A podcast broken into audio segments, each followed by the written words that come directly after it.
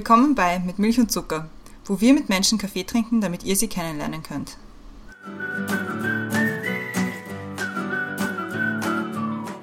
Willkommen zurück bei Mit Milch und Zucker, neue Woche, neue Folge und willkommen zurück aus der Sommerpause. Wir hatten jetzt drei oder vier Wochen lang Sommerpause, aber we are back mit einer neuen Folge im Gepäck. Und neben mir ist natürlich wie immer die Brenda. Hallo Brenda. Hallo Christiane. Und im Zoom-Fenster unter uns ist unser erster Gast nach der Sommerpause und zwar ist das heute der Micha. Hallo. Hi, grüßt euch. Vielen Dank für die Einladung. Ich freue mich, dass ich da sein kann. Vielen Dank fürs Vorbeikommen. Wir sind wieder sehr international unterwegs. Ich immer noch in den USA, Brenda immer noch in Österreich und diesmal du zugeschaltet aus Deutschland, oder? Stimmt, richtig. Hannover in Deutschland. Stimmt, dann ist ja noch internationaler. Ja. Ein Dreiländereck quasi. Yes.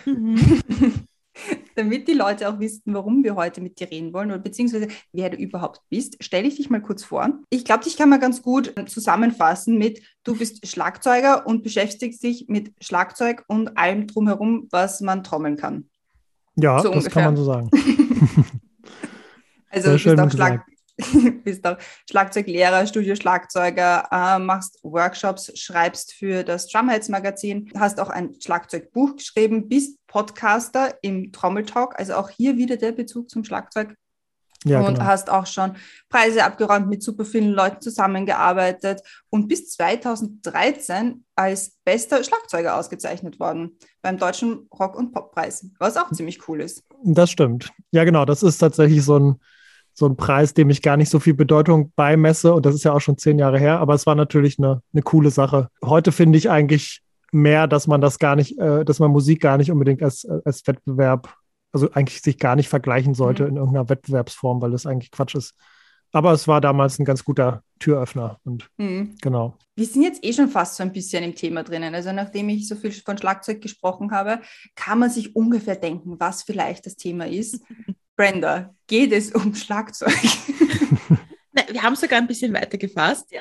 Und zwar haben wir uns das Thema überlegt, kann man Musikverständnis lernen? Oder welche Fähigkeiten muss man fürs Trommeln bzw. Musikmachen mitbringen? Wir haben Micha durch die Podcast-Folge beim Podcast Pum Zack kennengelernt. An dieser Stelle schöne Grüße an Sascha, an den Host vom Bumzack. Wir reden ja ganz selten über den Podcast, deswegen ja, schöne Grüße nochmal extra. Ja. Von mir natürlich auch. ja, Sascha war eh ganz begeistert, dass du, dass du bei uns vorbeikommst. Also wir haben mit Sascha erst vor kurzem über das Musikbusiness gesprochen und ob alles so Sex, Drugs und Rock'n'Roll ist, wie wir uns das vorstellen. Mhm. Heute wollen wir mit Micha über seinen Zugang zur Musik sprechen, wie viel Disziplin zum professionellen Trommeln gehört, welchen Stellenwert das Schlagzeug in unterschiedlichen Musikrichtungen hat, wie man Trommeln als Workout sehen kann und ob man eigentlich Trommeln oder Schlagzeug spielen sa sagt. ja, sehr schön. Wir fangen wie immer an mit den Questions to Go und die Christiane hat die erste. Genau. Bist du bereit? Ja, ich bin bereit. Film oder Serie? Serie. Ausschlafen oder früh aufstehen? Früh aufstehen, aber oft gezwungenermaßen wegen meines Sohnes. Oder ich habe mich dran gewöhnt. Inspiration hole ich mit durch? Lesen, laufen gehen, kochen, Konzerte. Als Kind wollte ich werden? Bauarbeiter. Der beste Ratschlag, den du je bekommen hast? Also ich finde einen Spruch ganz cool, nämlich das Leben ist kurz, die Kunst ist lang. Es ist nicht so wirklich ein Ratschlag, aber das, das bemerke ich immer wieder, dass das stimmt. Womit kann man dir eine Freude bereiten? Mit leckerem Essen wenn du ein Video haben könntest von einer Situation deiner Wahl aus deinem Leben, welche wäre es? Ja, da gibt es auf jeden Fall ganz viele Situationen, so, so vor 20, 25 Jahren, so im Anfang des Studiums oder Schulzeit, wo man halt noch keine Handys hatte und noch nichts gefilmt hat. Mir fällt jetzt aber keine, äh, nicht, nicht direkt eine, eine Situation ein, aber ich denke oft, dass es schade ist, dass man aus der Zeit nichts hat, außer irgendwelche Fotos auf dem Dachboden, die vergilbt sind. Abschalten kann ich am besten bei. Laufen gehen. Welches Lied darf auf keiner Playlist fehlen? The Drugs Don't Work von Ben Harper in der Live-Version. Danke sagen möchte ich. Meiner Mutter, die leider nicht mehr lebt, aber trotzdem. Und wie trinkst du deinen Kaffee? Schwarz. Ohne Milch und Zucker. Perfekt.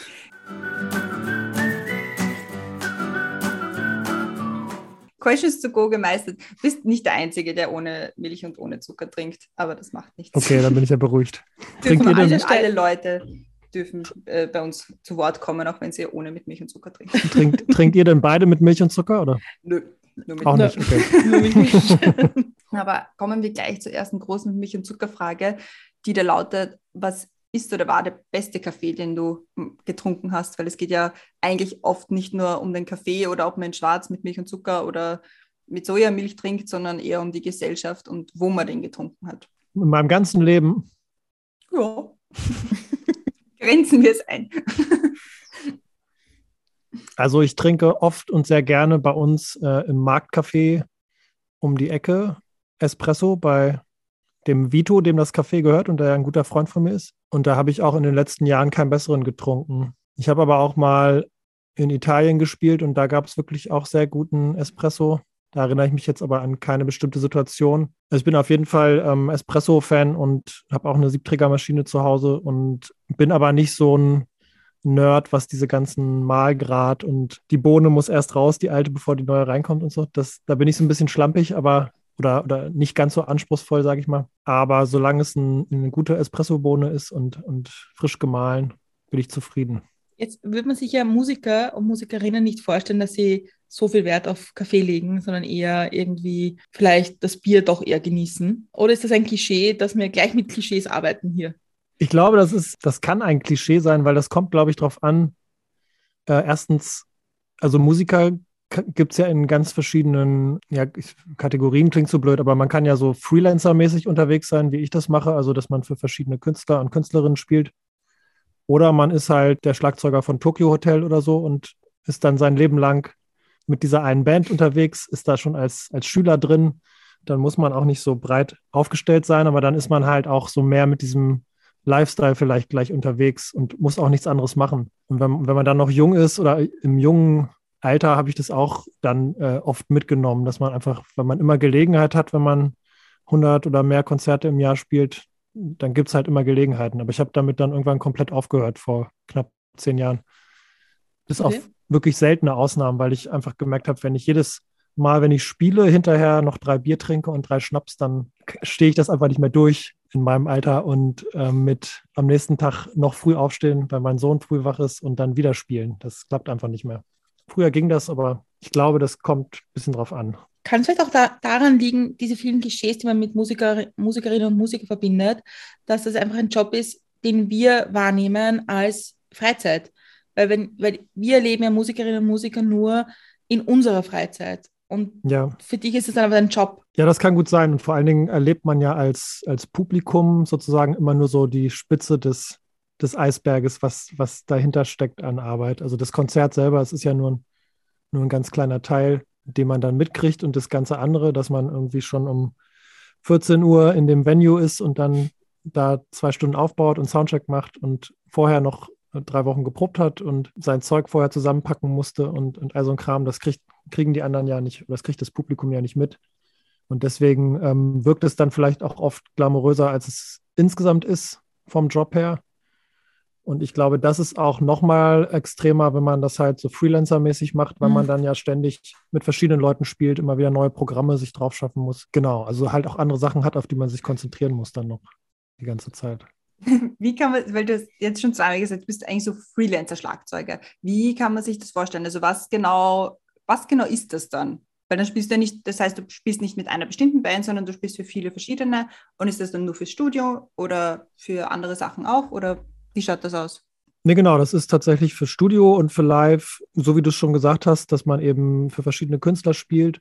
Und wenn man das anstrebt, also bei mir hat, oder das habe ich ja nicht von Anfang an so geplant, sondern ich hatte auch erst eigene Bands, womit Anfang 20, wo man so versucht hat, mit eigener Musik irgendwie unterwegs zu sein. Und dann habe ich irgendwann gemerkt, dass, also weil ich selber auch kein Songschreiber bin, dass es für mich eigentlich gar nicht so wichtig ist, ob ich jetzt in einer eigenen Band spiele, wo jemand anders die Songs schreibt oder für irgendeinen Künstler spiele, der mir gefällt und äh, dessen Musik spiele. Und zusätzlich hat es mich genervt, von diesem Musikbusiness so abhängig zu sein. Also von man muss ja ultra viel Energie und Zeit reinstecken über Jahre und dann kann man, wenn man Glück hat und die Sterne gut stehen und alles Mögliche stimmt, dann kann man damit vielleicht auch längerfristig Erfolg haben. Aber wenn nicht, dann nicht und vielleicht auch nur kurzfristig. Und deswegen habe ich irgendwann gemerkt, mir macht es eigentlich, für mich macht es mehr Sinn, weil ich die Abwechslung auch gerne habe, auch von, von den Stilrichtungen her und auch von den Menschen, mit denen ich unterwegs bin, dass ich äh, mich da so aufstelle und mich einfach buchen lasse und dann bin ich auch unabhängig von im Prinzip davon, ob jemand kommt, zum Konzert kommt oder die, die Platte kauft. Aber man muss sich natürlich auch dann man muss halt auch ein bisschen mehr breit gefächerter unterwegs sein, was so Stilrichtung angeht, was man eben spielen kann, was Blattspiel angeht und auch was Sound angeht, dass man verschiedene Sets hat, die, dass man zu einem Jazzkonzert nicht dasselbe Schlagzeug mitbringt wie zu einem Metal-Konzert zum Beispiel oder so. Das funktioniert dann nicht. Also da gibt es dann ja. so, da, ja, da gibt es dann ganz schön viel Krempel, um den man sich kümmern muss. Aber ich habe das dann ja studiert und habe dann auch in dem Studium gemerkt, dass ich eben, dass mich das auch ja, dass mir das Spaß macht und dass ich eben auch so Blattspiel und so ein Kram dann gelernt habe. Und dadurch funktioniert das dann ganz gut. Und wenn man dann so ein Netzwerk aufstellen kann, dann das ist eigentlich das Wichtigste. Also persönliche Kontakte zu knüpfen, mhm. um dann immer wieder angerufen zu werden von irgendwelchen Menschen, die das mitgekriegt haben. Wie war dein Weg ins, ins also zuerst einmal Trommeln oder Schlagzeug spielen? Ich sage tatsächlich selber oft Trommeln, obwohl natürlich Schlagzeugspielen eigentlich das ja wirklich das Drumset-Spiel besser trifft. Ne, weil das Schlagzeug, das hat mich tatsächlich mal ein Schüler gefragt, äh, wer hat eigentlich das Schlagzeug erfunden? So ein Fünfjähriger. Da war ich erstmal so, äh, mm. äh, ja. Und dann habe ich das natürlich mal recherchiert. Und das Schlagzeug ist jetzt gerade gute 100 Jahre alt. Also das wurde 1918 erfunden, so wie man das kennt auf der Bühne. Von, nach meinem Kenntnisstand, von dem Herrn Ludwig, der auch die Ludwig Drum Company hat der hat eben die größte Erfindung war eigentlich das Bassdrum-Pedal. Also, dass man die große Trommel, die man vorher mit der Hand gespielt hat, und die kleine Trommel, die der andere umgehängt hatte, und die, die Becken, die der dritte gespielt hat, dass man das alles zusammenbaut und dass das eben vor allen Dingen die Bassdrum mit dem Fuß gespielt werden kann. Und das ist eigentlich halt das, was wirklich Schlagzeug ist. Und das ist eben noch eigentlich ein sehr junges Instrument. Und Trommeln beinhaltet ja auch Percussion, also jeg jegliche Art von Handtrommeln oder Trommeln als Kommunikationsmittel ist ja wiederum dann schon sehr, sehr, sehr, sehr alt. Also das mhm. gibt es dann schon viel länger. Aber auf dem Schlagzeug kann man trotzdem auch trommeln, finde ich. also, also Schlagzeug ist ein bisschen spezifischer noch vom Begriff. Also kann man dich Trommler und Schlagzeuger nennen? Oder, oder, oder, oder sollte man das schon irgendwie genauer beschreiben? Also ich bin tatsächlich auch beides, weil ich auch oft, also ab und zu mal Cajon spiele oder auch so, so ein Hybrid aus Cajon und Schlagzeug oder auch mal mit den Händen spiele. Deswegen Trommler passt schon. Und ich hatte sogar mal eine MySpace-Seite, Micha der Trommler, fällt mir gerade ein. ist, ich finde es find irgendwie witzig, weil, weil eigentlich man sich bei Musik als Konsumentin oder Konsument ja eigentlich nie so genau damit auseinandersetzt, wie hm. jetzt genau das funktioniert oder weil man nimmt sie einfach nur wahr. Und das finde ich eigentlich schade, weil, weil ich glaube, dass die Kunst, Musik dadurch ein bisschen unterbewertet wird. Ja, das ist gerade beim, beim Schlagzeug oder Trommeln, glaube ich, oft der Fall. Also ich hatte schon mhm. öfter so Erlebnisse, dass dann, keine Ahnung, dass jemand kommt und sagt und sieht, dass ich da ein iPad mit Noten habe und dann sagt, hä, wie, das kann man nach Noten spielen? Das ist doch nur, ist doch nur draufhauen, so ungefähr. ja, oder halt ne, so diese ganzen Schlagzeugerwitze und so. Also ich selber habe dann auch irgendwann parallel ein bisschen äh, ein paar Jahre Gitarre gespielt und auch Klavier und sowas. Also nicht, um mich da jetzt von zu behaupten von oder abzugrenzen, sondern einfach, weil es mich auch interessiert hat. Aber ich finde das, oder es ist, ein, ist natürlich ein absolut vollwertiges Instrument und mhm. vor allen Dingen aber auch in den letzten 20, 30 Jahren nochmal total gewachsen, was so Technisches angeht und auch was, was dann so Inhalte von einem Studium sind, wenn man das studiert und so. Also einfach, weil es halt noch ein bisschen jünger ist als Gitarre oder Klavier oder so als Instrument. Mhm. Ich, ich sage an dieser Stelle ganz oft, fangen wir mal von vorne an. Ja. Und zwar, wie bist du eigentlich dazu gekommen, Schlagzeug zu spielen, Musik zu machen oder, oder vor allem, warum hast du dich dann fürs Schlagzeugspielen entschieden? Das war mit zwölf. Da hatte ich einen Klassenkameraden, den Arndt Krone, und der hatte ein Schlagzeug. Und bis zu dem Zeitpunkt habe ich zwar viel Musik gehört, also mein Vater hatte eine große Plattensammlung, meine Eltern haben aber beide kein Instrument gespielt. Meine Schwester hatte Klavierunterricht, das fand ich aber total öde, da hatte ich irgendwie keinen Bock drauf. Und ich hatte tatsächlich auch kurz eine Blockflöte, die, die ich aber dann irgendwie zerkloppt habe. Die Frage kommt und, noch. Achso, Entschuldigung. Wollte ich nicht Und ich weiß auf jeden Fall noch, dass, also ich glaube, das hat viel ausgemacht, dass mein Vater so viel ähm, Musik gehört hat. Der hat zum Beispiel in den 70ern die ganzen Udo Lindenberg-Sachen immer gehört. Das war ja auch sehr schlagzeuglastig, aber auch halt Beatles, Stones, Santana, Janis Joplin und so ein Kram. Und wir sind auch viel auf, damals gab es ja auch auf Stadtfesten noch richtige Bands, also nicht nur Coverbands, sondern da war dann, war das noch ein bisschen anders und dann äh, haben wir immer viel, viel Live-Musik auch gesehen. Aber ich hatte ähm, bis zu dem Zeitpunkt da nicht wirklich, bin auch gar nicht drauf gekommen, selber ein Instrument zu spielen. Und dann hatte eben mein, mein Klassenkamerad ein Schlagzeug und dann stand das bei dem da zu Hause und der hat mir was vorgespielt und das hat mich total angefixt sofort. Und dann das war, ich weiß noch, das war kurz vor meinem 13. Geburtstag und da hatte ich mir schon irgendwas anderes gewünscht und dann habe ich das noch umgemodelt, also habe gefragt, ob ich mir nicht lieber so eine Snare wünschen kann. Also erstmal nur so eine kleine Trommel, weil Schlagzeug damals, das war 1991, so ein, so ein komplettes Schlagzeug hat da gab es nicht unter 1000, 1200 Mark oder sowas, also nicht vergleichbar mit heute. Ähm, und dann, ja, dann habe ich tatsächlich so eine Trommel bekommen und dann habe ich damit angefangen zu spielen. Dann habe ich das immer, immer mehr erweitert mit irgendwelchen äh, Wäschetrommeln noch und Kicksdosen und so und habe dann auch schon ein, glaube so ein Dreivierteljahr später tatsächlich ein komplettes Schlagzeug dann bekommen. Dann angefangen, Unterricht zu nehmen, in der Schulband gespielt und so und dann, und dann wurde das rasant immer mehr. Ist es, glaubst du, für Eltern der Albtraum, wenn die Kinder kommen und sagen, so, ich habe als Instrument das Schlagzeug ausgesucht? Kann, kann schon sein. Also, also heute ist es, glaube ich, ein bisschen anders. Heute gibt es ja auch diese ganzen E-Drum-Sets, mit denen man, also es ist zwar nicht dasselbe, aber man kann damit ganz gut üben und auch ganz gut geräuschlos üben. Mein Sohn hat äh, Montag Geburtstag und der hat sich jetzt ein E-Drum-Set gewünscht, der wird sieben. aber damals war das noch ein bisschen anders und wir hatten zum Beispiel auch keinen Keller. Also ich habe dann tatsächlich in meinem Zimmer volles Brett da einfach Schlagzeug gespielt. Immer musste immer zur gleichen Zeit üben wie meine Schwester. Und ich glaube, die hat dann von ihrem Klavierspiel irgendwie gar nichts mehr, gar nichts mehr gehört wahrscheinlich. Und ich hatte auch, das weiß ich auch noch, da kann ich mich auch noch dran erinnern, ich hatte so ein, so ein Buch über Schlagzeug aus der Bücherei mir ausgeliehen und da stand drin, dass die Eltern den Kindern das ermöglichen sollen. So aus den 70er Jahren, so ein, so ein Buch. Und das habe ich meinen Eltern dann vor die Nase gehalten. Da steht's. Ja, ich glaube, meine Mutter hat meinen Vater noch so ein bisschen überzeugt und ja, und äh, dann, dann hat das tatsächlich geklappt.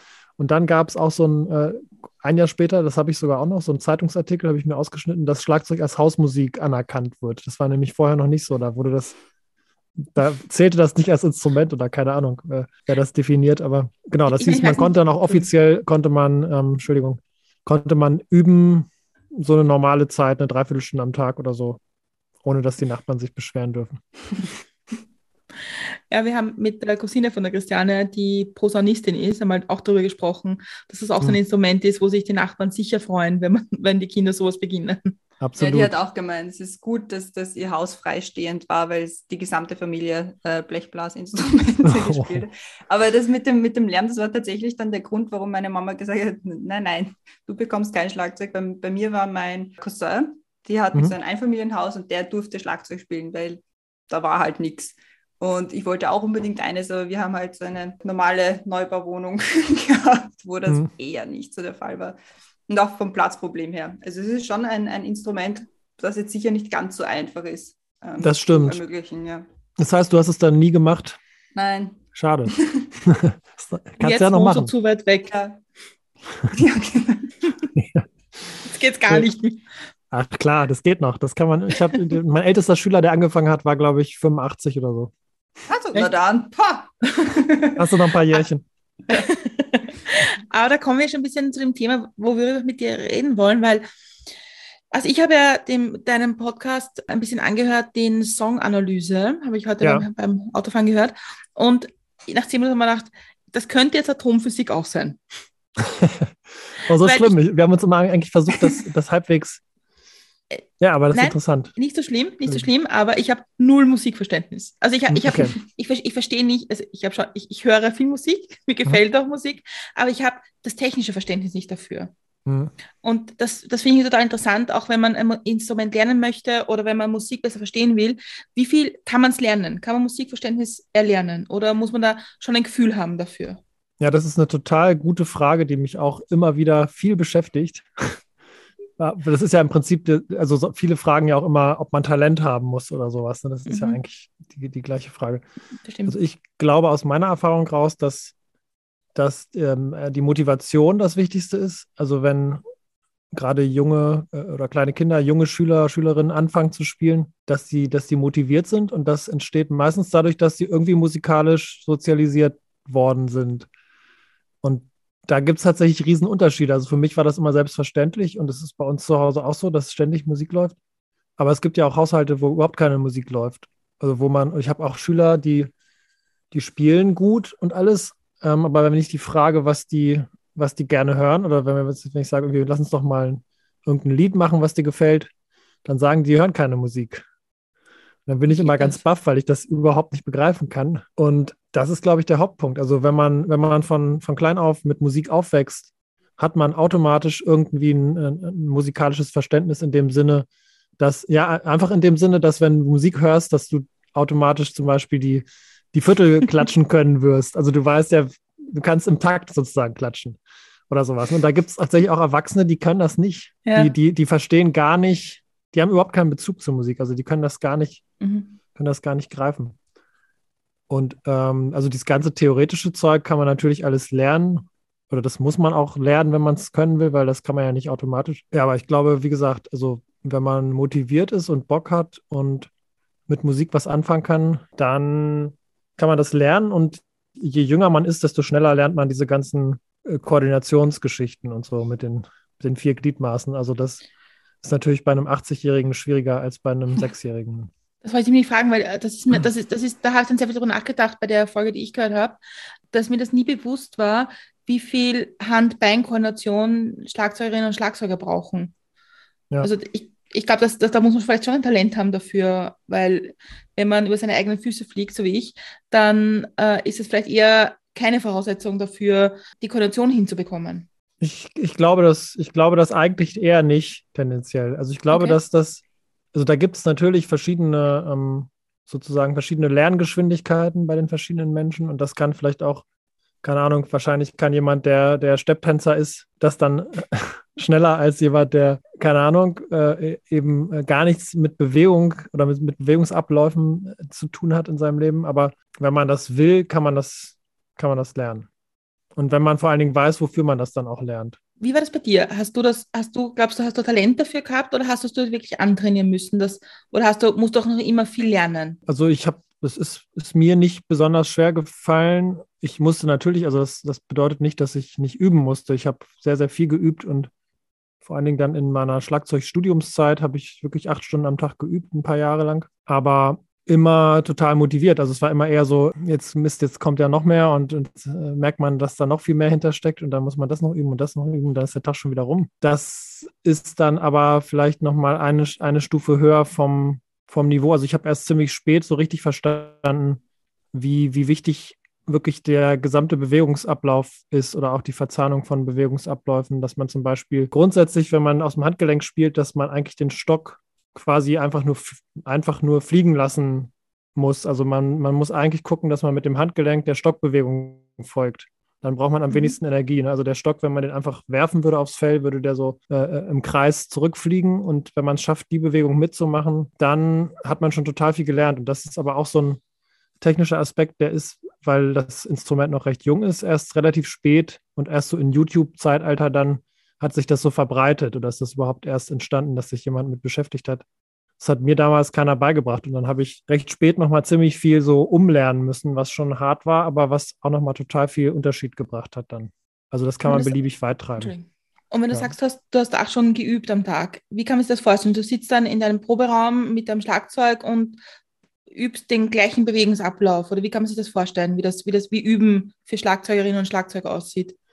Ja, genau, so ähnlich. Also da habe ich auch selber relativ spät erst den Unterschied zwischen Spielen und Üben verstanden. Also früher habe ich einfach immer gespielt und habe gedacht, ich übe. Hat auch Spaß gemacht, habe dann immer zu Platten gespielt und so. Und da habe ich irgendwann verstanden, dass das Üben im Prinzip halt äh, bedeutet, man beschäftigt sich mit etwas, was man noch nicht kann, äh, im wahrsten Sinne des Wortes. Also nicht das abrufen, was man schon kann, sondern halt wirklich neue Bewegungsabläufe, die man dann meistens auch ziemlich langsam und in, in ganz großen Bewegungen macht, sinnvollerweise, damit die halt total ins in den Kopf gehen. Also man mhm. spielt dann wirklich Sachen total langsam, äh, achtet auf die Bewegungen, macht das dann auch gerne mal eine Stunde oder so und dann gibt es ja noch ganz viele andere Aspekte, dass man zum Beispiel ähm, vom Blattspielen lesen üben muss. Also dann geht es wieder eher darum, schnell zu lesen und das dann umzusetzen und nicht so sehr um, um die Bewegungsabläufe. Sind ja so verschiedene Aspekte oder zur Musik zu spielen oder verschiedene Stilrichtungen zu üben oder improvisieren zu üben oder zum Metronom zu üben. Also da gibt es ganz viele Baustellen, mit denen man sich beschäftigen kann. Aber es ist jetzt zum Beispiel nicht so, dass du dich als Freelancer jetzt nur auf eine Richtung spezialisiert hast, sondern machst wirklich quer durch die Bank. Das heißt, du übst auch quer durch die Bank alles, was genau. es so gibt an Musikrichtungen. Ja, genau, aber das hat sich eigentlich eher dadurch ergeben, oder eigentlich ist es so, wenn man, wenn man sich das vornimmt, als Freelancer irgendwie ähm, an den Start zu kommen, was ja sowieso schon nicht ganz leicht ist. Also die ersten paar Jahre spielt man dann für recht wenig bis gar kein Geld, um erstmal irgendwie Kontakte zu knüpfen. Und dann, wenn man dann vorher schon sagt, das war nämlich zu meiner Anfangszeit so, dass ich eher so in der, in der Zeit eher so auf Soul, Funk und Rockmusik, hätte ich so gesagt, wäre so das, worauf ich Lust gehabt hätte. Aber wenn ich mich da von Anfang an drauf beschränkt hätte, dann hat man, glaube ich, einfach gar keine Chance. Also das sagt auch jeder. Ähm, jeder, jeder professionelle Schlagzeuger, der, der als Freelancer arbeitet, ähm, hat am Anfang alles gemacht, weil es einfach sinnvoll ist, so viel wie möglich zu machen weil selbst bei irgendeinem Schlagergig kann es sein, dass ein Produzent oder ein Gitarrist dabei ist, der wieder wen anders kennt, mhm. Mhm. der ähm, dann wieder ein guter Kontakt ist. Das heißt, da habe ich dann einfach alles gemacht, was, was sich angeboten hat. Und das war am Anfang dann relativ viel Metal, obwohl ich das eigentlich gar nicht gehört habe in der Zeit mehr, mit der Metal-Phase eigentlich abgeschlossen hatte.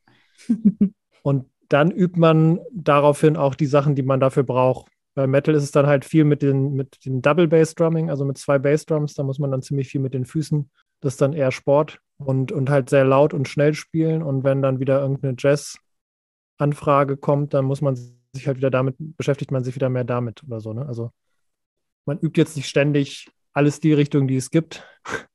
das ist immer so, je nachdem, was halt gerade so an Anfragen kommt da. Aber ich wollte gerade sagen, als, als, als Schlagzeuger würde, also aus meinem sehr begrenzten Verständnis von Musik, äh, hätte ich ja gesagt, dass gerade Metal oder Rock, dass das halt die Musikrichtungen sind, wo das Schlagzeug sehr prominent ist. Mhm, das stimmt auch. Und wo das dann halt bei, bei Jazz, kann man vorstellen, schon wesentlich schwieriger ist, das zu können, auch richtig einzusetzen. Nicht, dass ich Jazz verstehe, aber das ist eine andere ja, Geschichte hier. Also ich, ich glaube, Jazz ist tatsächlich so ein bisschen eine Wissenschaft für sich. Ich würde mich auch nicht als traditionellen Jazz-Trommler bezeichnen und will das auch gar nicht sein, weil mich das auch dann wieder schnell so ein bisschen anödet so traditionelle Jazzmusik, aber ich habe auch schon mit, mit Soul, Jazz, Künstlerinnen in, in Jazzclubs gespielt und kann das dann so ein bisschen vom Sound so ein bisschen ähm, ja, faken, sage ich mal. Aber alles andere, also Metal, Rock, Hip-Hop, Blues, Soul, Pop, das ist, würde ich, würde ich alles so als Backbeat-Musik bezeichnen. Das heißt immer, wo die Snare auf zwei und vier kommt. Mhm. Also alles, was eigentlich seit der Beatmusik im Radio läuft, das ist dann so die andere Welt und das ähnelt sich alles dann schon so ein bisschen von, von der Art grundsätzlich im Vergleich zu Jazz. Und wenn du jetzt, wenn du jetzt ein Angebot bekommst von, sagen wir, so einer durchschnittlichen Pop-Rock-Band, sagen wir so einer, so einer klassischen Radioband, ja? Mhm. wie lange brauchst du, bis du da bis du da wirklich auch ein Konzert spielen kannst oder bis du, ein, bis du im Studio mit aufnehmen kannst? Wie, wie ist da ein Prozess für dich? Das geht relativ schnell. Also wenn es so Popmusik ist, wo ich jetzt dann in den meisten Fällen nicht die Sachen üben muss, in dem Sinne, dass es Sachen sind, die ich vom Spielerischen her irgendwie üben müsste, da kann ich mir das dann so in, in Echtzeit rausschreiben. Also ich höre mir die Sachen dann an und schreibe es dabei auf. Und dann, je nachdem, also im schlechtesten Fall, wenn ich keine Zeit habe, spiele ich es gar nicht vor dem Konzert, sondern spiele es erst dann. Habe ich auch okay. schon gehabt. Was aber eigentlich nicht so schön ist, weil man dann halt die ganze Zeit auf den Zettel gucken muss und sich nicht auf den Rest konzentrieren kann. Das ist immer das, das ist immer das, was mich am meisten nervt dabei. Ich kann das zwar, aber dann, dann muss man halt lesen. Und andererseits kann man natürlich auch, wenn es jetzt nur ein Konzert ist oder so, auch nicht zwei Wochen investieren, um die Sachen auswendig zu lernen, weil es die Zeit einfach nicht gibt. Deswegen ist da natürlich schon, das ist ja in den meisten Fällen auch so, dass ich äh, dann mehrere Konzerte spiele oder immer mal wieder mit einer Band, dann habe ich die Sachen auch irgendwann äh, im Kopf. Aber jetzt im Moment spiele ich auch wieder ähm, Metal-Geschichten und bereite gerade eine, eine Produktion vor und da ist es ganz anders. Also da brauche ich schon deutlich länger, erstens zum Rausschreiben und auch zweitens zum, zum Üben dann und zum Vorbereiten. Da muss ich richtig quasi trainieren, bevor ich ins Studio gehe, dass ich dann irgendwie sechs solche Metal-Songs an einem Tag aufnehmen kann. Und was ist da der Unterschied? Ist, hat das damit zu tun, dass, dass das Schlagzeug einfach mehr Gewicht hat im Metal als im, als im Pop-Rock, würde ich jetzt mal sagen? Nein, es ist, ja, es ist hauptsächlich die Virtuosität dann so. Also es ist meistens sind es mehr Noten, es ist oft sind es irgendwelche krummen Taktarten oder Geschwindigkeit, eine höhere Notenwertdichte und auch, ja, genau, solche, solche Sachen eigentlich. Popmusik ist oft sehr, sehr straight und immer nach einem ähnlichen Schema. Was ich, was ich aber auch super finde, wenn es, wenn es gut gemachte Musik ist, da geht es ja hauptsächlich um den Song und das Schlagzeug unterstützt und kann auch gut oder schlecht unterstützen, aber es ist halt nicht so, wie du schon gesagt hast, nicht so prominent mit tausend Schlägen pro Sekunde. wie, die und ich waren vor Jahren einmal auf einem, auf einem auf dem, auf dem Festival Sieger in, in Budapest mhm. und sind vorbeigegangen zufällig an einer Bühne, wo jemand ein, ein klassisches Stück aufgeführt hat mit Zusatz eines einem Schlagzeug. Cool. Und, und ist es beiden dann aufgefallen, dass klassische Musik mit Schlagzeug gleich eigentlich spannender ist als das, was man so klassisch von klassischer Musik kennt. Aber ich ja, glaube auch nicht, dass ich glaube, dass es schwierig ist. Ich glaube, das ist. Ja, das ist bestimmt, äh, das klingt spannend. Also bei klassischer Musik ist es ja sonst eben es ist ja eigentlich genau der Unterschied zu Popmusik, dass es da kein, oft kein festgelegtes Metrum gibt, sondern dass es eben immer mal schneller, mal langsamer wird. Und bei Popmusik heutzutage, alles, was im Radio läuft, ist ja total quantisiert, sagt man. Also alles ist genau auf dem zeitlichen Raster, damit es immer gleich klingt. Keine Ahnung, wem es gefällt.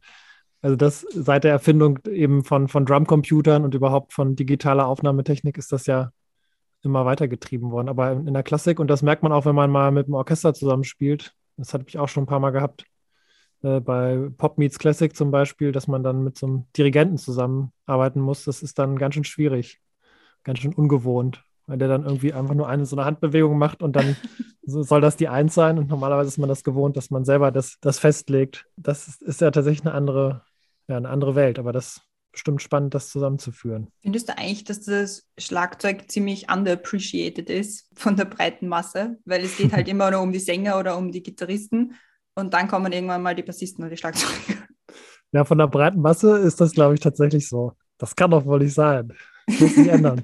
Aber unter Musikern weiß man zum Glück, dass Schlagzeug und Bass das absolute Grundgerüst sind. Und das ist, ich glaube, in der breiten Masse ist es schon so, weil die Leute einfach gar nicht so genau wissen, was man da macht. Aber ich behaupte auch, dass sie trotzdem, äh, jeder trotzdem merken würde, wenn äh, dieselbe Band einen guten oder einen schlechten Schlagzeuger oder Schlagzeugerin hat. Die könnten zwar die Leute wahrscheinlich nicht sagen, woran es liegt, aber man, man würde das schon, schon extrem merken. Und ich glaube, dass es auch mehr ins Gewicht fallen würde als ein Gitarrist oder Gitarristin, die ausgewechselt wird. Also ich habe damit überhaupt kein Problem. So eine Frontman oder Frontwoman-Geschichte ist ja dann nochmal was ganz anderes auch so von der, was das an, an ähm, Skills erfordert oder was man auch für eine Person ein Stück weit sein muss, um das machen zu wollen. Das wäre auf jeden Fall nichts für mich. Habe ich höchsten Respekt vor, aber ich bin, bin da ganz zufrieden mit meiner Position. Ja, du bist der Einzige, der auf der, Bühne sitzen kann, oder?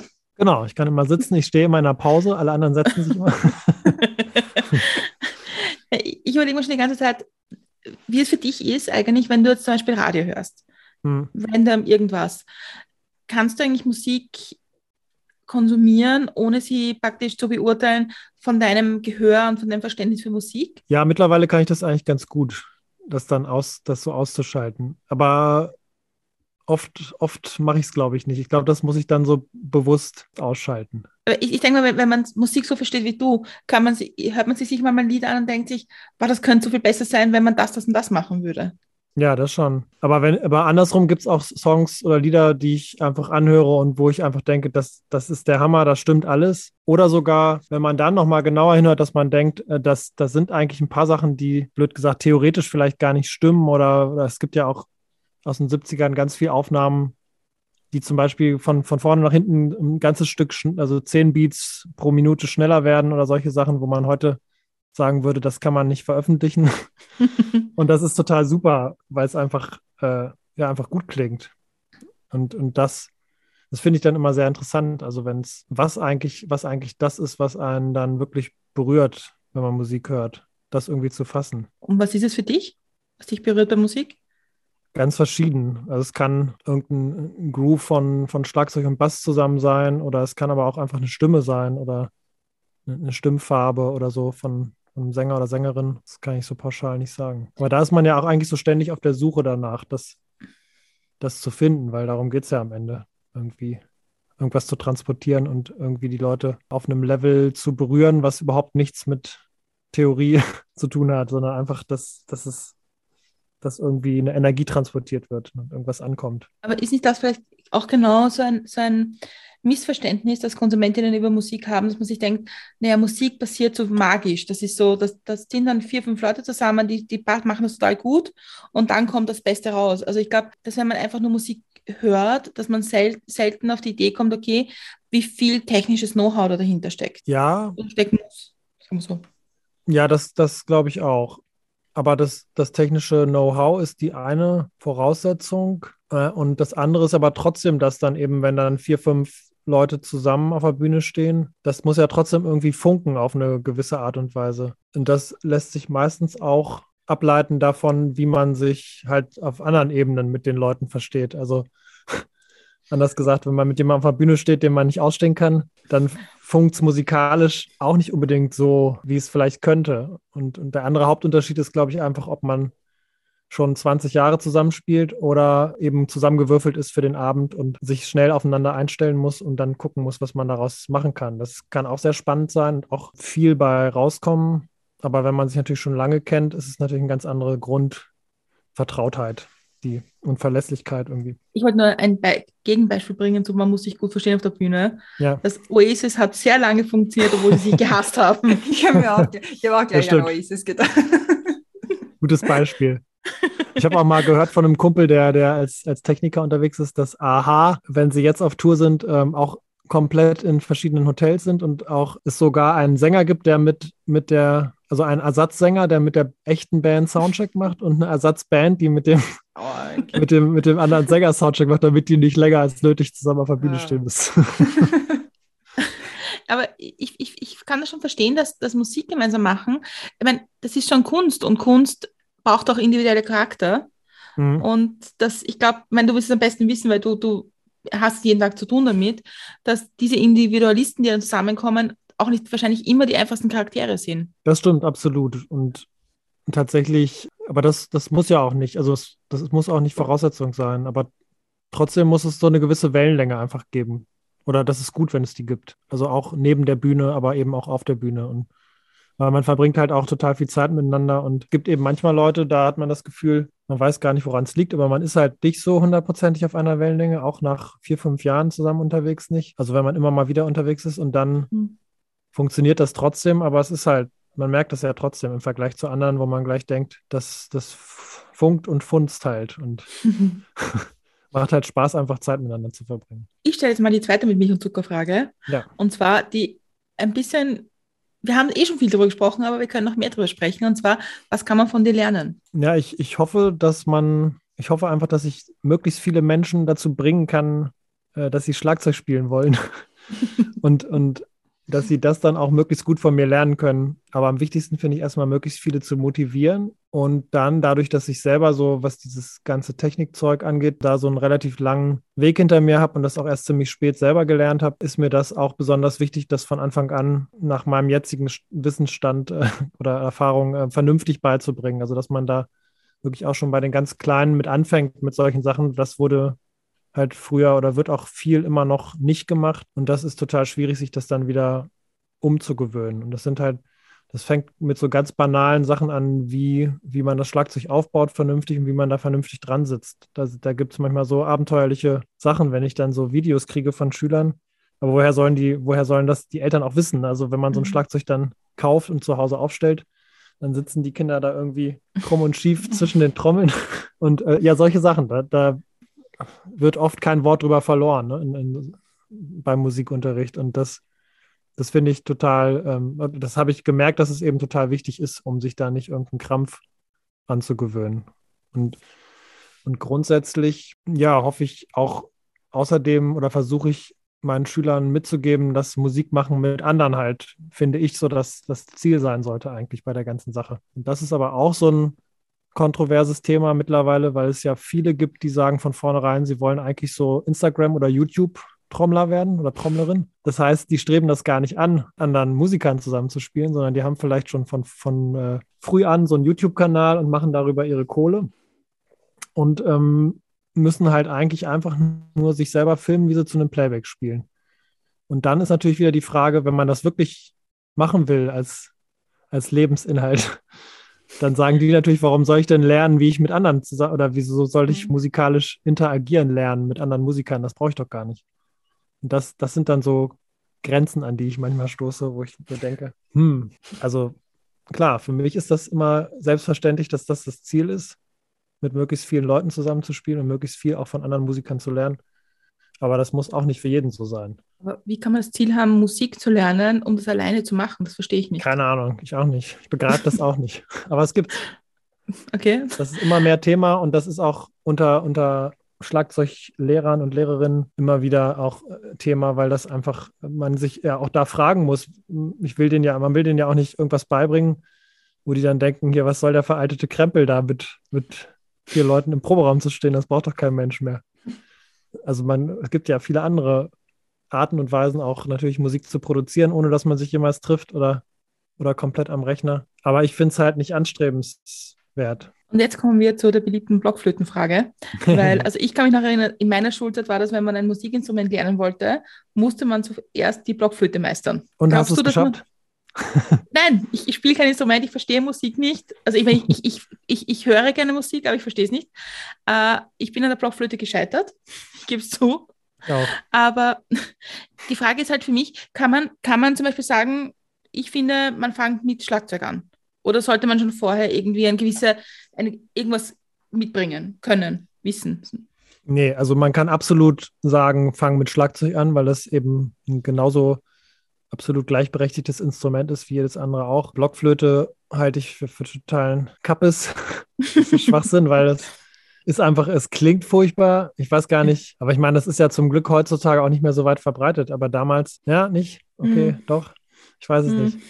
Ich habe jetzt gerade mit meinem Sohn das erste, also er hat noch nicht mitgespielt, aber von der Schule das erste Konzert mir angeguckt, von den Musik-AGs da, von der ersten, zweiten, dritten Klasse. Und das war eigentlich ganz cool gemacht. Also da hat auch wiederum ein anderer Schüler von mir, der in der dritten Klasse ist oder vierten, weiß ich gar nicht, hat da so ein Schlagzeug-Solo dann gespielt, ähm, was er vorher, was wir vorher geübt haben mit, mit Playback und so. Also da kann man schon ganz coole Sachen machen. Und das ist eigentlich auch mittlerweile recht weit verbreitet, würde ich sagen, dass das Schlagzeug da auch vollwertig als Instrument gilt. Das Einzige ist natürlich, dass man irgendwann argumentieren kann, dass es kein Harmonieinstrument ist und dass man dann halt um den, den Rest der Musik, äh, der, der, musikalischen Aspekte zu verstehen, dass man dann auch irgendwann mal vielleicht ein Harmonieinstrument noch dazu nimmt, Klavier oder Gitarre oder so. Ja, das wollte ich fragen. Gitarre ja. hätte ich jetzt geraten.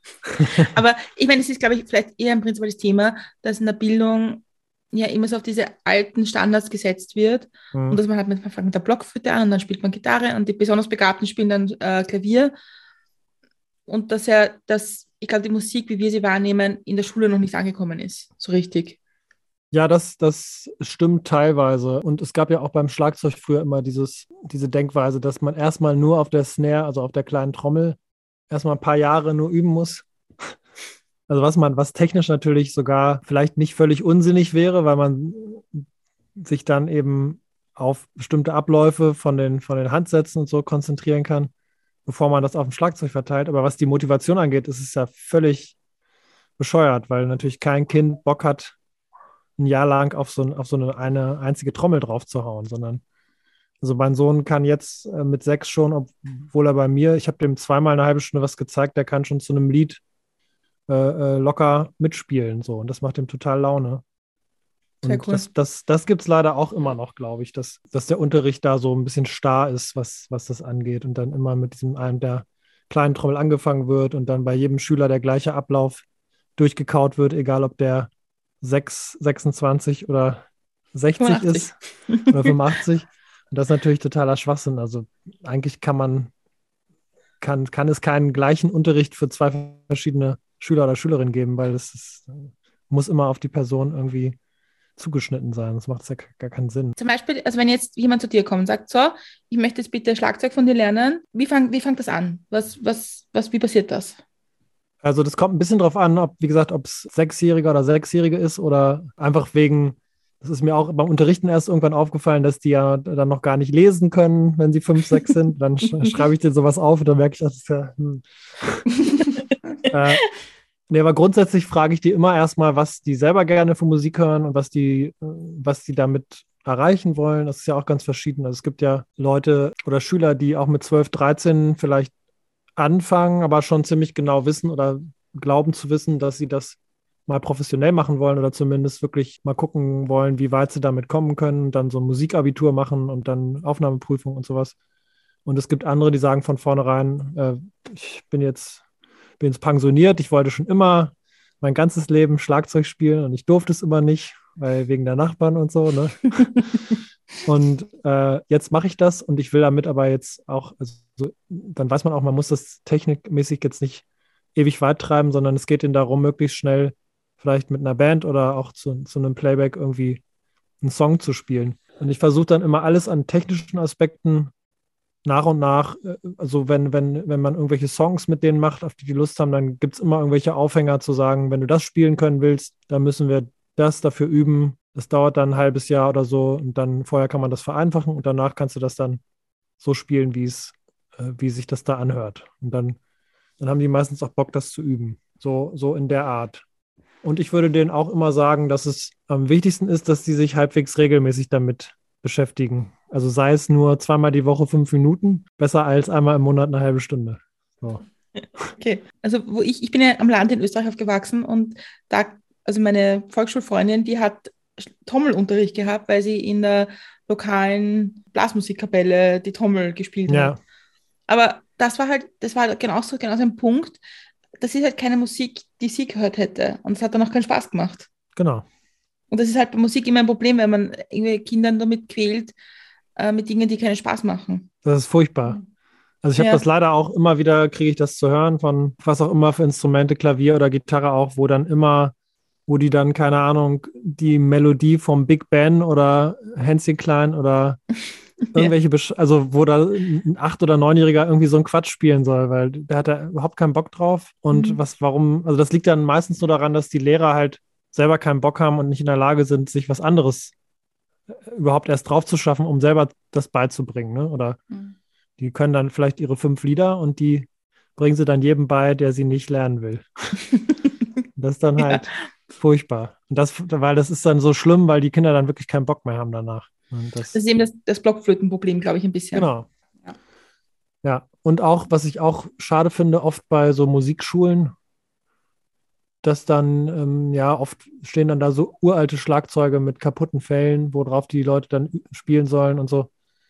Das ist mir auch immer irgendwie wichtig, dass die, also bei mir spielen die halt alle über mein Schlagzeug, je nachdem, was da gerade steht. Und dass es halt auch vernünftig klingt. Also das ist, macht ja auch viel aus für die Motivation, wenn man dann nur auf so einem halb kaputten Ding da drum, rumdrischt und das klingt einfach nicht, dann. Also wenn jemand jetzt zuhört und sagt, also jetzt bin ich eigentlich schon dabei dabei, ich google jetzt Schlagzeug kaufen, weil ich möchte Schlagzeug mhm. lernen. Was muss man rechnen, was ist ein Anfängerschlagzeug, was das kostet und auf was sollte man deiner Meinung nach achten? Das ist tatsächlich eben jetzt deutlich günstiger als, als zu der Zeit, als ich angefangen habe, einfach durch die, durch die Massenproduktion natürlich. Da sollte man oder man kann ab so 350, 400 Euro schon okayes Schlagzeug kriegen mittlerweile. Ähm, da sind dann meistens so Becken schon mit dabei und äh, je nachdem, wie flexibel so ein Laden ist, ähm, kann man das auch oft so machen, dass man diese Becken, die schon dabei sind, dass man die dann rausnimmt aus dem Preis und sich dafür, weil die sind meistens nicht so gut von der Qualität. Und bei den Becken kann man dann auch nichts mehr verändern, weil da kann man ja nichts stimmen oder äh, äh nichts mehr rausholen an Klang. Also es sind diese. Becken sind die Schellen, die. Genau, diese Blechscheiben. Ja, okay. Also alle, alle, die da überall hängen, ne? Also nicht, nicht nur die beiden, die übereinander gehen, sondern die. ich, ich müsste jetzt aufstehen, also die. Ja. Nein, das ist kein Problem, aber ich, ich wollte nur mit kundtun, wie viel Musikverständnis genau. hier auf unserer Seite so ist. genau, das, das sind die Dinge, die, die, übereinander sind. Die Dinge, die übereinander sind und die so machen und so, ja. wenn man draufhaut. Und die, das andere sind, grob gesagt, alles Trommeln mit zwei Fällen mhm. und Da kann man immer noch mit, mit Fell wechseln und Stimmen und so ganz viel machen. Aber bei diesen Becken, wenn die halt kacke klingen, dann kann man da nichts dran ändern. Und wenn man dann diesen, das, eben diesen Beckensatz, der meistens das, das Nadelöhr ist, so ein bisschen, was die Qualität angeht, wenn man den rausnehmen kann und sich dafür ein, vielleicht nochmal 100 Euro drauflegt und dann für 150, 200 Euro so einen guten Beckensatz auch schon so in Kombination kauft, dann sind die viel günstiger. Ja, dann ist man so mit 4, 450 Euro, kann man, kann man sich schon was Gutes kaufen. Ja, und oder man macht es eben mit so einem elektronischen Schlagzeug, aber ich würde immer dazu raten, wenn es irgendwie geht, ein akustisches mhm. zu nehmen, weil bei so einem elektronischen Schlagzeug und gerade bei den günstigeren, da gibt es eben nicht so viel äh, Lautstärkeabstufung zum Beispiel. Das heißt, egal an welcher Stelle man und welcher Schlagkraft auf die Trommel haut, klingt der Ton dann immer gleich. Und wenn man dann irgendwann an ein echtes Schlagzeug geht, dann merkt man, dass die Schläge alle verschieden klingen in Wirklichkeit. Und, äh, diese, das, das ja. auch schon wie Matten? Ist das, ist das das? das ist ja, das sind so, wie so Plastikscheiben mhm. und das ist, macht dann nur Pock, wenn man da drauf haut und das wird dann halt, das Signal wird dann getriggert und man hat dann auf dem Kopfhörer oder auf der Stereoanlage, hört man, hört sich das dann halt, soll ja. sich das wie ein Schlagzeug anhören. Das, ich bin da überhaupt kein Freund von.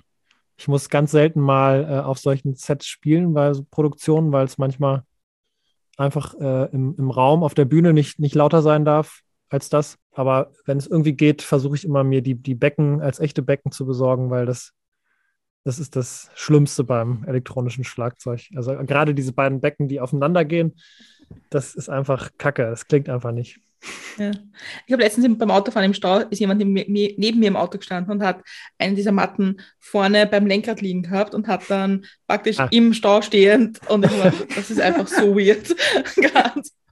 ja, ja, das sind die, die Pads. Also die gibt es auch noch ohne Elektronik. Dann hat man einfach nur so eine Gummimatte. Früher habe ich das auch immer überall mit hingenommen in Urlaub und alles und habe alle wahnsinnig gemacht. Mittlerweile versuche ich, wenn ich in Urlaub fahre, mal zehn Tage gar nicht ans Schlagzeugspiel zu denken.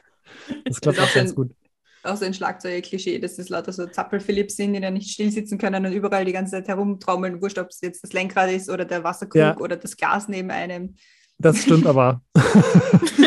Fürchte ich. Also das, das gibt es natürlich auch in verschiedenen Abstufungen, aber also oft spiele ich dann einfach auch mit den Fingern irgendwas oder auch tatsächlich, wenn man mal im Stau steht oder so oder man oder macht dann irgendwelche Aufwärmsachen. Das kann schon nerven. Kochtöpfe und so, oder? Ja, Kochtöpfe geht auch dazu passt eigentlich ganz gut die dritte große mit Milch- und Zuckerfrage. Und zwar, was bringt dich zum Lachen? Mein Sohn bringt mich oft zum Lachen. Speziell haben wir jetzt gerade, ist er in so einer Phase, wo er so gerne Witze erzählt. Und das ist immer äh, ziemlich lustig. Manchmal nimmt er die Pointe dann auch vorweg oder sie kommt gar nicht. Oder er denkt sich auch gerade dann immer selber so Witze aus. Die, die, ah, die, die ich ihm dann mal erzählt habe, die wandelt er dann so ein bisschen ab. Das ist immer ganz, ganz cool. Und ich bin ein riesen Helge Schneider-Fan. Also alles, alles von Helge Schneider bringt mich zum Lachen so grob gesagt. Kann ich Musik zum Lachen bringen? Musik zum Lachen weiß ich gar nicht. Also, also zum Grinsen oder Lächeln oder so auf jeden Fall, weil es ja einfach dann, wenn es schöne Musik ist, aber dass man so richtig lauthals lacht, das wäre dann eher vielleicht bei, bei richtig schlechter Musik. So Schlager oder so. das, das kann ich dazu machen. also zum Beispiel, wenn jetzt, wenn jetzt auf ein, irgendwie auf einem Konzert bist oder ein Festival, wo andere Bands sind, die du jetzt nicht ausgesucht hast, sondern die es einfach mhm. spielen hörst du dann so und denkst so, hm, irgendwie so, vers verspielt oder so, oder weißt so Sachen, die du wahrnimmst, die vielleicht jetzt wir gar nicht wahrnehmen würden, aber so, wo du denkst, ha, witzig irgendwie. Ja, sowas kann schon mal sein. Aber das ist ja dann eher so ein bisschen so ein, so ein ist ja kein, kein, kein positives Lachen, sag ich mal, sondern eher so ein bisschen Auslachen. Schaden, Auslachen, ich wollte nicht sagen, Schadenfreude. Nee, manchmal wundert man sich tatsächlich schon, was der ein oder andere da so auf die Bühne bringt.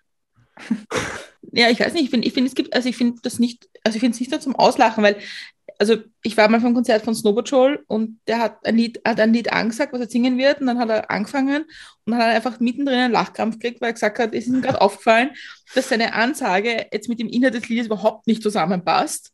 Und das, das hat ihn selber zum Lachen gebracht. Ja. Und das war dann total witzig. Ja, gut, aber das ist ja dann, dann hatte ich ja nicht die Musik selber zum Lachen gebracht, sondern diese Situation, die da entstanden ist. Ja, ja, schon. Oh, ja. Also sowas finde ich auch witzig, klar. Aber ich habe jetzt, weil du, das finde ich auch eine mhm. interessante Frage, aber ich glaube, so, so lauthals lachen, weil mir Musik gut gefällt, da wüsste ich jetzt nicht. Ja, außer die Texte sind sehr lustig, oder? Ja, genau. Ja. ja. Helge Schneider zum Beispiel. Ja. Zum Beispiel. Kannst du auch gut über dich selbst lachen? Ja, auf jeden Fall. Also da, das, da gibt es tatsächlich auch viele Situationen, wo wir immer mal auch im Proberaum gerne Tränen lachen, weil irgendwie einer irgendwie sich verhauen hat oder man einfach irgendwie sich bescheuert anguckt beim Proben oder meiner einen Band machen wir auch immer gerne so, so Shred-Versionen, also so, ich weiß nicht, ob ihr das kennt, es gibt ja so äh, zum Beispiel von Kings of Leon oder so gibt es dann so Videos, wo, wo man das, das normale Video von denen sieht, wie die das Lied spielen, aber es ist dann so ganz schief drunter aufgenommen, die Musik. Also so ganz okay. rumpelig. Und, und, das haben wir auch immer bei, bei dem einen oder anderen Song, dass sich das beim Proben dann immer so einschleicht, dass man sich dann irgendwie anguckt und dann fangen alle an, so, äh, so eine Shred-Version draus zu machen. Und dann haben wir immer Schiss, dass uns das beim Auftritt auch mal passiert. Und es gibt schon so ein paar Songs, die wir auch eigentlich nur noch so proben. Und letztens hatten wir eine Probe mit einem anderen Gitarristen, weil unser Gitarrist nicht kann und der, der halt zur Aushilfe und, und äh, sind dann auch wieder da, darin verfallen, diese, diese schiefe Version zu spielen. Aber ja, gut, das, sowas ist dann immer ganz lustig. Das kann ich mir vorstellen, ja. Ich, ja, es macht Spaß. Ich, ich, ich denke mal, für so eine Band, zum Beispiel so eine Riesenband wie Rolling Stones, die ja gerade auf Tour sind, mhm. die spielen seit tausend Jahren die gleichen Lieder, die gleich, alles gleich. Das ja. muss wahnsinnig langweilig sein ja. auf, auf, eine gewisse Art, oder? Glaube ich auch. Das ist auch immer so ein Punkt, an den ich manchmal auch komme, wenn ich länger mit irgendeinem, mit irgendeiner Band oder Künstler, Künstlerin spiele, dass ich dann schon manchmal denke, so jetzt könnte ich auch mal wieder was an, weil jetzt freue ich mich auch wieder drauf, was anderes zu machen. Und das ist dann halt äh, aber auch schon nach zehn Konzerten oder so der Fall, wenn die mal am Stück kommen. Und wenn ich mir vorstelle, dass wirklich immer über Jahre mit, dem, mit der gleichen Band unterwegs zu sein, stelle ich mir auch schwierig vor, das frisch zu halten. Also man kann das natürlich, es gibt ja viele Möglichkeiten, einfach wenn man viel neue Songs schreibt und dann auch viel äh, äh an der Live-Show verändert, aber es gibt halt auch wirklich eben Bands, wo das sehr sehr starr die ganze Zeit das Gleiche ist. Ne? Und dann die Frage ist halt, wenn du auf ein Rolling Stones Konzert gehst, willst du lauter neue Lieder hören? Ich würde mal behaupten, nicht. ich will gar nicht auf ein Rolling Stones Konzert gehen, glaube ich. okay. Also ich wäre da lieber vor 30, 40, 50 Jahren hingegangen. Aber jetzt, ich weiß nicht, bei sowas, ich habe auch letztens ganz lange überlegt, ob ich zu Guns N' Roses gehe. Mhm. Bin echt noch so zu Hause in der Wohnung immer hin und her. da da habe ich die schon gehört, die Vorband schon so durchs Fenster. Und ich habe es dann aber nicht gemacht und ich, ich, weiß nicht, also es ist halt teilweise auch einfach dann so, so abgenudelt und mhm. sie sind auch nicht mehr alle so richtig frisch dann mhm. unbedingt. Ich weiß es nicht. Also wie siehst du das? Also ich finde, es ist ja so eine Einstellungssache. Also wenn du jetzt Schlagzeug spielst in einer Band, die viele Hits haben oder viele Lieder haben, die die Leute kennen, findest du, man sollte die Lieder so spielen, wie die Menschen sie kennen? Oder sollte man irgendwie das verändern für ein Live-Event, dass es irgendwie ein, ein Live-Erlebnis ist, dass man halt nur einmal da haben kann? Ich finde, man sollte das verändern, so gut es geht. Was leider heutzutage, es gibt es auch, aber es ist oft so, ist, es, ist der Anspruch, dass man das, die Produktion genauso auf die Bühne bringt, wie sie auf, auf äh, Platte, gibt es ja auch schon, doch Platte gibt es ja noch, aber auf Spotify, wie sie veröffentlicht wurde. Und das sind dann meistens, äh, bedeutet dann, dass man als Schlagzeuger auch noch irgendwie so einen sogenannten Backing-Track äh, dazu ablaufen lassen muss mit dem Computer, wo dann noch irgendwie 64 Spuren mitlaufen von irgendwelchen Streichern und Percussion und Background-Gesängen und Keyboards und Synthesizern, weil die halt alle nicht auf der Bühne sind, weil das mhm. zu teuer ist und, und weil das auch gar nicht geht. Aber weil die halt, ja, weil halt die Angst da ist, dass die Leute das sonst vermissen, weil die Produktion so aufgeblasen ist, dass man das, dass man dann denken würde, was soll das denn sein? wenn man mhm. das jetzt einfach nur mit Gitarre, Bass, Schlagzeug und, und Keyboard äh, spielt. Das finde ich aber nicht, also das macht, das, das biete ich auch an und das mache ich, habe ich auch schon oft gemacht, mit diesen Tracks zu spielen. Aber ich finde es eigentlich nicht so, nicht so cool. Je, also je nach Musikrichtung. Es gibt Stile, wo das ganz gut funktioniert, aber ich mag es lieber, wenn das, wenn das lebendig ist und wenn man vielleicht sogar auf der Bühne bis zum gewissen Grad auch improvisieren kann mhm. und oder sich halt vorher andere Arrangements überlegt oder andere Übergänge von Songs oder weil es macht ja nicht so viel Sinn, das genau so zu reproduzieren und dann vorzuspielen, finde ich. Aber ich glaube, das hängt auch ein bisschen von der, von, von der Musikrichtung ab, ob das geht oder nicht. Ich finde es irgendwie schade, wenn man auf ein Konzert geht und dann klingt das so wie von Platte oder von Spotify, wie auch immer, ja. weil ich mir denke, hm, dann kann ich mir aber auch eigentlich irgendeine Band, die da vorne steht, anschauen und mir auf Kopfhörer Spotify anhören. Ja, genau. Vor allen Dingen, wenn es dann so eine Riesenhalle ist oder so eine Riesenarena, wo man sowieso nur auf die Leinwand guckt. Ja, voll. ganz voll. hinten steht. Äh, und dann es ist wirklich das Gleiche, wie, wie sich das zu Hause bei YouTube anzugucken irgendwie. Mhm, komplett. Es gibt auch ganz gegenteilige Modelle. Also ich habe auch zum Beispiel immer mal einmal im Jahr so eine Tour mit dem Martin Engelin gemacht. Das ist der ehemalige Bassist von Klaus Lage und der macht, der stellt sich immer so eine, einmal im Monat eine Band zusammen ähm, aus irgendwelchen Musikern und dann wird immer gar nicht geprobt. Man weiß auch nicht, also man weiß, was für Songs gespielt werden sollen, aber sonst nichts. Und dann mhm. spielt man halt eine Woche Konzerte. Ja, und cool. das entwickelt sich dann immer sehr spannend von Tag zu Tag. Kann man vorstellen, ja. richtig cool. Ich weiß nicht, welche Band das war. Es war, kann ich jetzt nicht sagen, welche Band das war. Die haben irgendwie durchs Publikum abstimmen lassen, wer von der Band jetzt als nächstes welches, welches äh, Instrument spielt. Ah, super, ja. Auch total witzig. Also ich finde find sowas total cool, weil das sind ja einfach so Erlebnisse, die man hat, die man auch erzählt, weil man es nur einmal erlebt. Genau, weil dann entsteht es wirklich in dem Moment, ne? weil es voll genau und auch nie wieder. Genau. Ja, bin ich auch ein Fan von. Ich werde jetzt mal die letzte mit mich und Zuckerfrage stellen. Und zwar reisen wir gemeinsam in die Zukunft. Es sind mhm. fünf Jahre vergangen. Wir haben das Jahr 2027. Was ist im besten Fall in den letzten fünf Jahren in deinem Leben passiert? Ich hoffe, dass ich weiter, so wie jetzt gerade, wieder viele Konzerte spielen kann. Das hoffen wir alle. Das wirklich gefehlt hat. Ja. Und zum Glück auch den Menschen gefehlt hat, wie man jetzt merkt. Mhm. Ich hoffe, dass mein zweites Schlagzeugbuch dann fertig ist und es nicht noch länger dauert. Ich komme da nämlich gerade wieder gar nicht zu. Also es geht jetzt um das Musikalische nur, ne?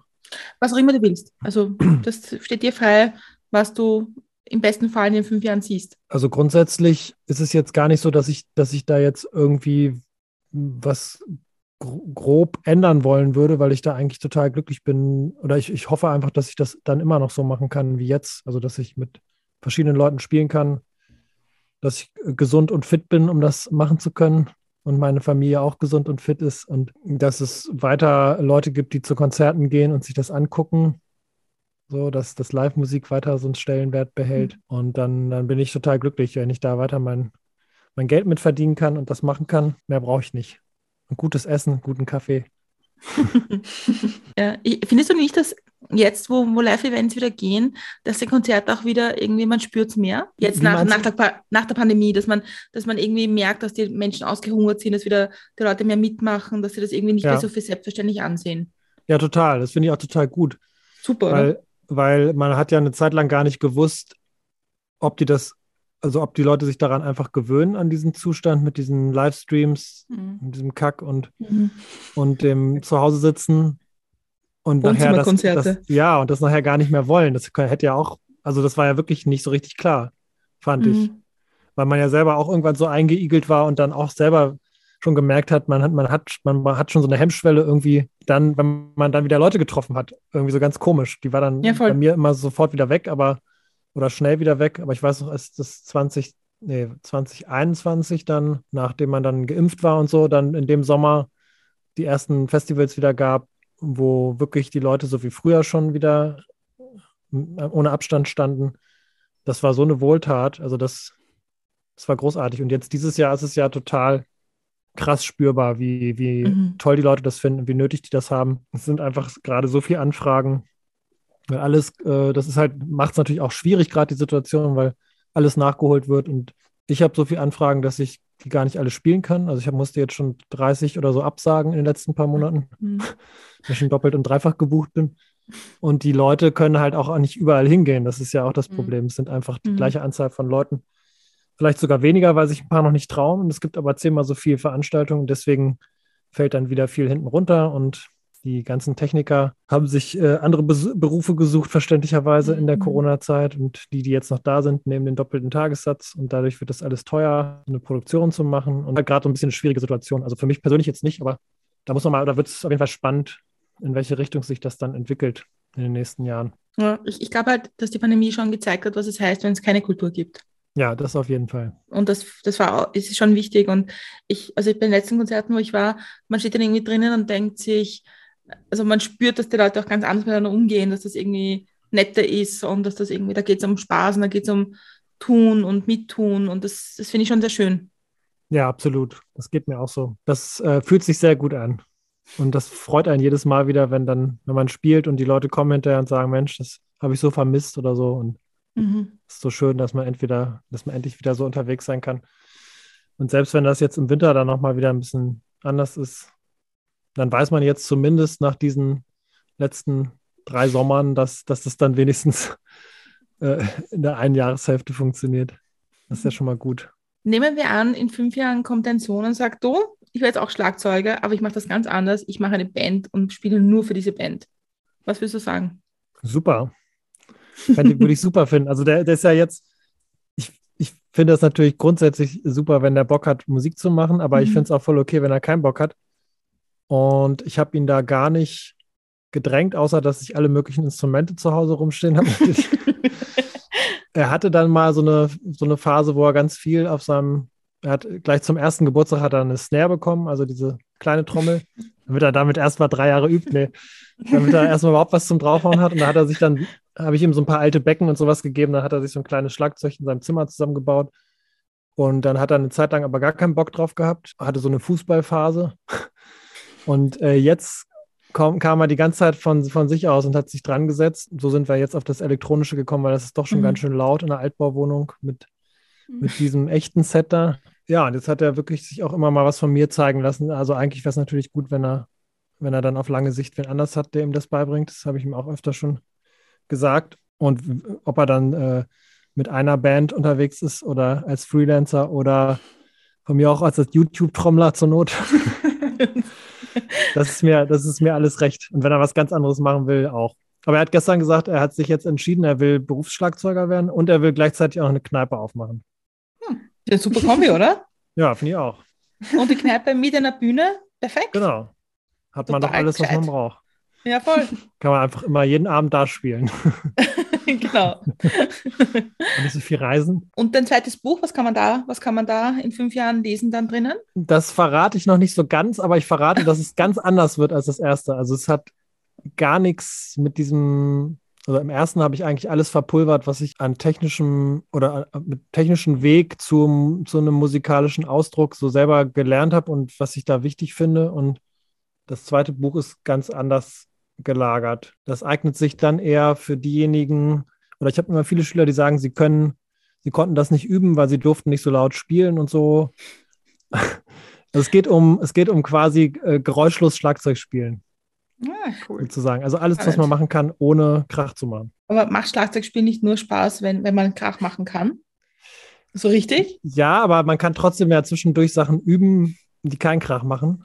Okay, na gut. Also es geht natürlich nicht darum, dass die Leute, die das also dass das jemand nur so machen soll, sondern einfach, dass man, wenn man unterwegs ist oder wenn es halt zu Hause spät abends ist oder so, dass man dann eben auch noch ganz, ganz viele andere Sachen üben kann, die, wo viele einfach das gar nicht auf dem Schirm haben, dass man das genauso gut auch äh, ohne, ohne, ohne dabei zu spielen üben kann. Mhm, okay. Das finde ich, ja, das interessiert mich irgendwie gerade. Also in spätestens fünf Jahren werden wir es dann auch wissen, wie man die Nachbarn genau. behält, die, sind, die noch, die, die, die da sind. Genau, so sieht's aus.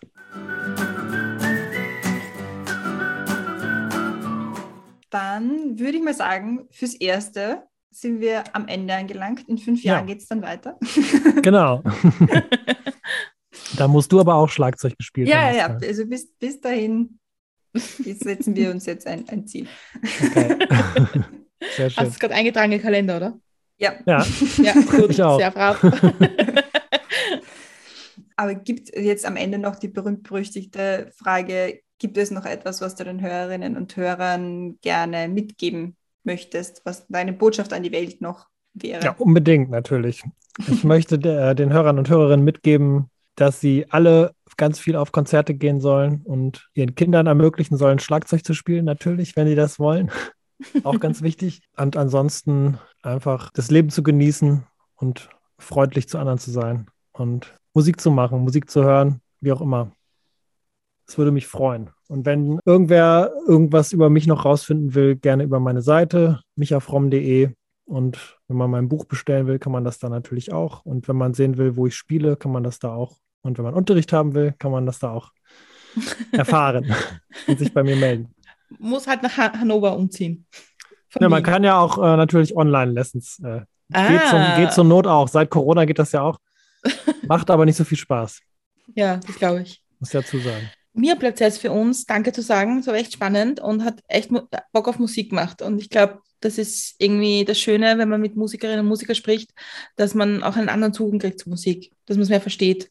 Und das habe ich wirklich spannend gefunden. Und ja, die Christiane wird jetzt zum Trommeln anfangen. Sehr gut. Oder Schlagzeug spielen. Your choice hier. Also vielen, vielen Dank. Wir werden alle deine äh, Dings verlinken, äh, deine Profile, werden das alles, damit man genau weiß, was du machst, wo und wie man das äh, daran teilhaben kann. Ja, ich danke euch ganz herzlich und für die Einladung. Es war sehr interessant und hat mir sehr viel Spaß gemacht. Vielen ja, Dank. danke, es war total spannend. Also es war wirklich, wirklich, hat Bock gemacht auf Musik und das ist ja die Hauptsache, oder? Genau, so sieht's aus. Alle anderen unserer Podcast-Folgen, wie zum Beispiel die mit Sascha Matzen, weil wir so selten wir sprechen, äh, findet man auf allen gängigen Podcast-Plattformen und auf unserem Blog unter www.mitmichundzucker.at.